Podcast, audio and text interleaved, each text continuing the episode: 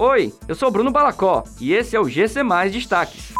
Governo federal reconhece situação de emergência no município de Tatira, no Sertão Central. Prova de vida para servidores públicos do Ceará termina no dia 31 de agosto. Colégio do Corpo de Bombeiros do Ceará seleciona novos alunos.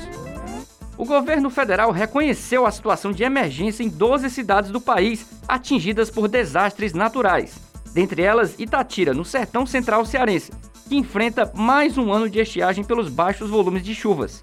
Agora, o Ceará tem 22 cidades na lista de situação de emergência.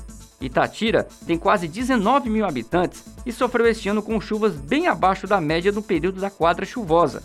O acúmulo observado pela FUNSEMI foi de 227 milímetros, ficando 52,5 abaixo de sua média histórica.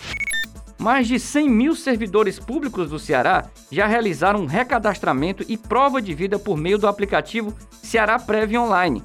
No entanto, mais de 35 mil servidores aposentados, ativos e pensionistas correm o risco de ter os salários e benefícios bloqueados.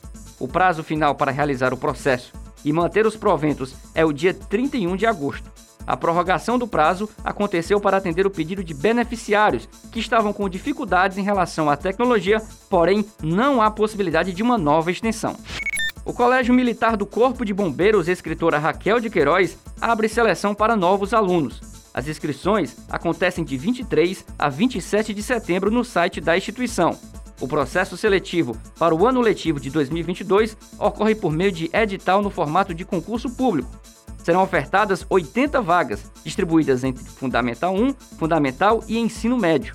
50% das vagas são destinadas, por ano escolar, ao preenchimento por candidatos aprovados considerados dependentes de militares e servidores do sistema de segurança.